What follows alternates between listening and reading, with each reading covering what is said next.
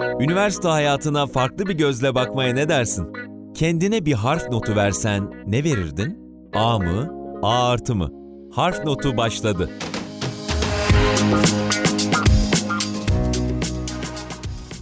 Efendim Harf Notu'nun ikinci programına hoş geldiniz. Bugün İtalya'dan bir konuğum var. Sağ olsun beni kırmadı.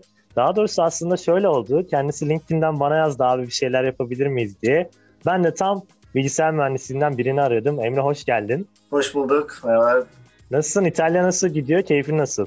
İyiyim. Ee, İtalya güzel şu an. Hani pandemi bitse daha güzel olacak ama aynı Türkiye gibi. Anladığım kadarıyla pandemi sürecinden önce oraya gittin. Yani hani bu bir yıllık süreç Evet tamamen... ben e, iki buçuk yıl oluyor şu an benim İtalya'da.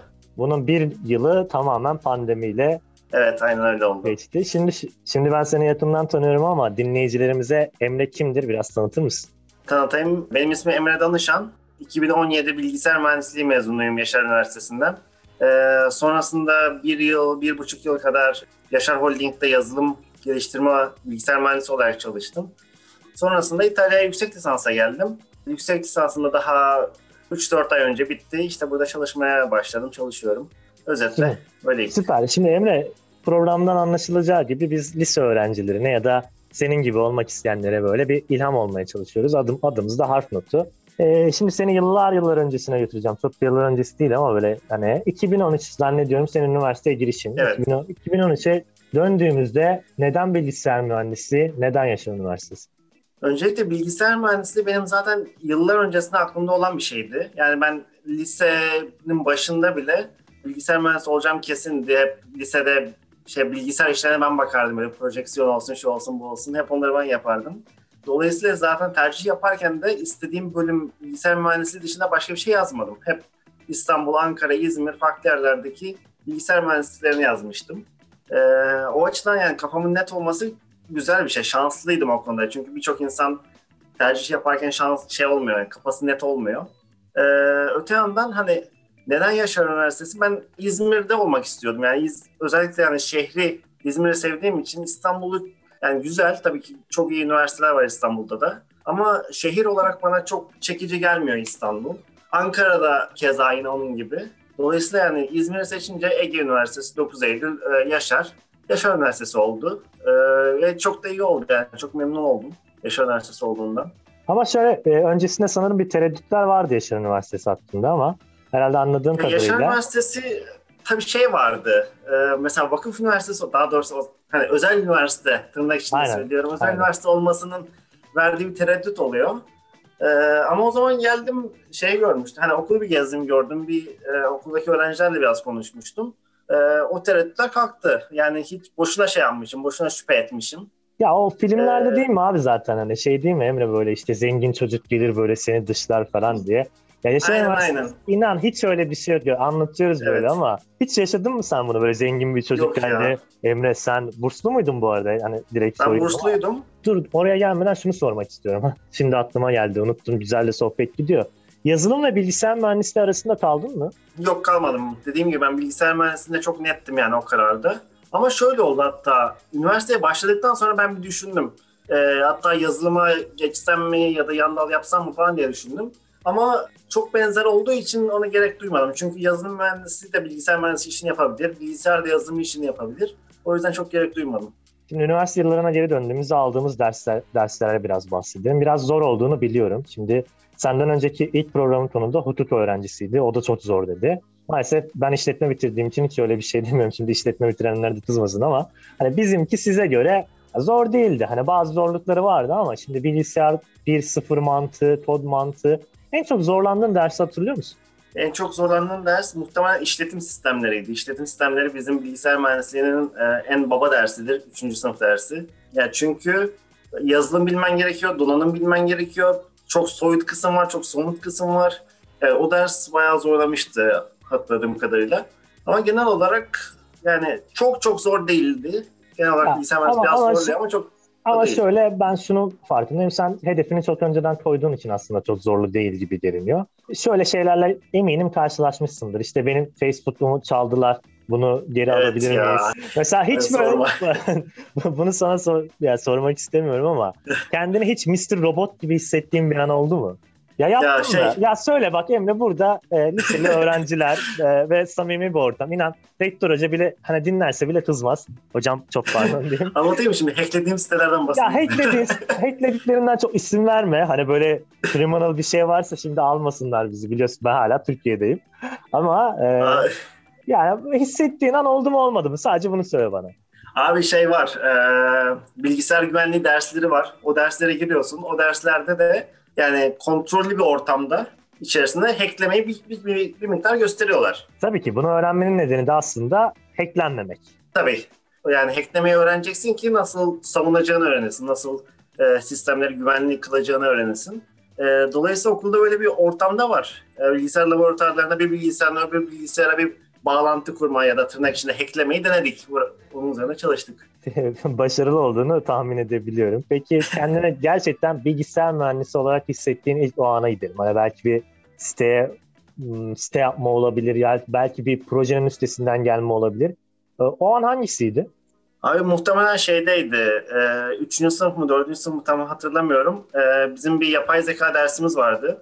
E, bu derste e, makineyi eğitip hani bazı sonuçlar almaya çalışıyorduk ve bazen saatler sürüyordu makinenin o çalışıp bir sonuca varması, vardığı sonuçların doğru olup olmadığını tespit edip söyleyip tekrar denemek vesaire. O zaman e, ciddi anlamda böyle bilgisayar mühendisi, böyle veri analizi, bu tarz işlerle uğraşınca ciddi olarak mühendis olmaya başladığımı hissettim yani asıl nokta olabilirdi sen çok güzel bir üniversite hayatı geçirmişsin belli hani böyle bahsederken de seni dinleyenler de anlayacak. Hem evet. derslere çok hakimsin hem hocalarla anladığım kadarıyla aran iyi. üniversite bitti 2017 yılında bir iş tecrübesi var. O iş bulma süreci, iş bulduktan sonra bu İtalya sürecinden biraz bahsedebilir misin? Ben aslında işin ilginci mezun olmadan önce başladım çalışmaya. Son dönemimde ben part-time çalışmaya başladım.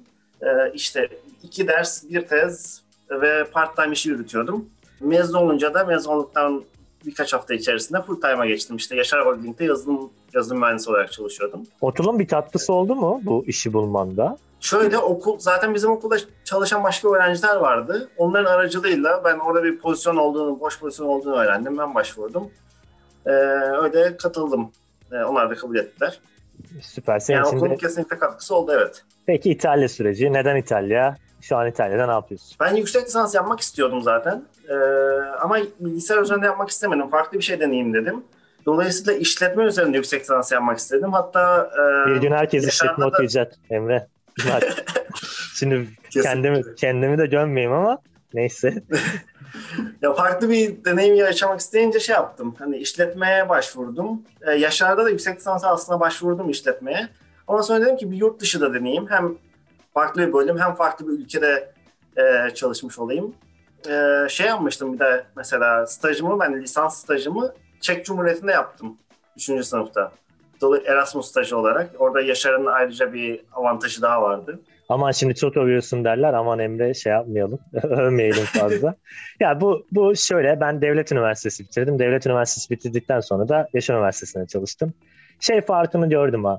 Şu farkı var gerçekten çok net olayım bu yüzden bizi dinleyenlere. Eğer ki bir öğrenci algısı açıksa ve hocalarla arası ise, üniversiteyle arası ise vakıf üniversitelerin devlet üniversitelerinden fırsat yaratma oranı daha fazla olduğunu çok net gördüm. Hakikaten çok net. Yani hani bu bir bağlantı olabilir, bir bir şey olabilir ama burada gene bence her şey yani sizin ön, mesela senin önüne tepsiyle sunulmadı bunlar. Senin önüne Hayır. senin önüne zorla İtalya şey Çek Cumhuriyeti'ne götürme. Hep sen talep ettin. Yani ben seni hem yakından tanıyorum hem de e, biliyorum. Ya talep edersen, yılmazsan, ısrarcı da olursan karşılığı mutlaka görüyorsun. Bu bence tüm vakıf üniversitelerinin için geçerli olan kaidelerden biri. Yani sadece Yaşar Üniversitesi için de. Evet Yaşar Üniversitesi bulunduğumuz durum olduğu için belki buna daha çok aldığımızın açık olduğu ama emin ol insanla yani sende bitiyor. Ben bütün alkışı sana veriyorum. Evet gerçekten yani, yani e, merak edip uğraşıp üzerine e, koş peşinde koşunca yapılıyor. Mesela bizim dönemimizde de aynı şeyler vardı. E, biz Erasmus stajına gidince birçok sınıf arkadaşım dedik aa sen nasıl gittin? Böyle bir şey mi varmış falan oldular. Yani baştan kimse hani uğraşıp peşine koşmayınca haberi olmuyor. Haberi olunca geç haberi oluyor. Yani e, aktif bir şekilde peşine kovalamak gerekiyor. Yoksa derslere girip çıkıp gidersin elinde bir, sadece diploma olur yani. Peki İtalya İtalya'ya kabul aldın. Kabul aldıktan sonra İtalya'da evet. kalmaya verdin. Şu an İtalya'da ne yapıyorsun? Sonra sana harf notunun en can alıcı sorusunu soracağım ve yayını kapatacağım. Ee, İtalya'da işletme mühendisliği okudum işte. Bitirdim e, geçen Aralık ayında. Uzaktan bitirdim. Yine mezuniyetim de e, Zoom üzerinden oldu. e, şey, şimdi de e, yazılım mühendisliği yapıyorum. Burada bir startup şirkette iş buldum. E, yazılım yapıyorum, IT desteği yani biraz işletme de var, marketing vesaire de var yaptığım iş içerisinde ama asıl yaptığım iş şu an e, yazılım geliştirme, web sitesi üzerine. Okuduğum, öğrendiğim işi yapıyorum. Süper. Umarım orada başarıdan başarıya koşarsın. Buna zaten hepimiz eminiz. Şimdi Emre harf notunun en can alıcı sorusu böyle bir 2013 yılını, 2017'yi ve tüm o yaşam üniversite sürecini bir düşün. Kendine üniversite hayatı için bir not verecek olsan harf notu üzerinden ne verirdin? A mı, B mi, C mi ya da A+, B+, bilmiyorum şimdi eklemeyeyim seni. Şöyle A eksi demek istiyorum. Neden?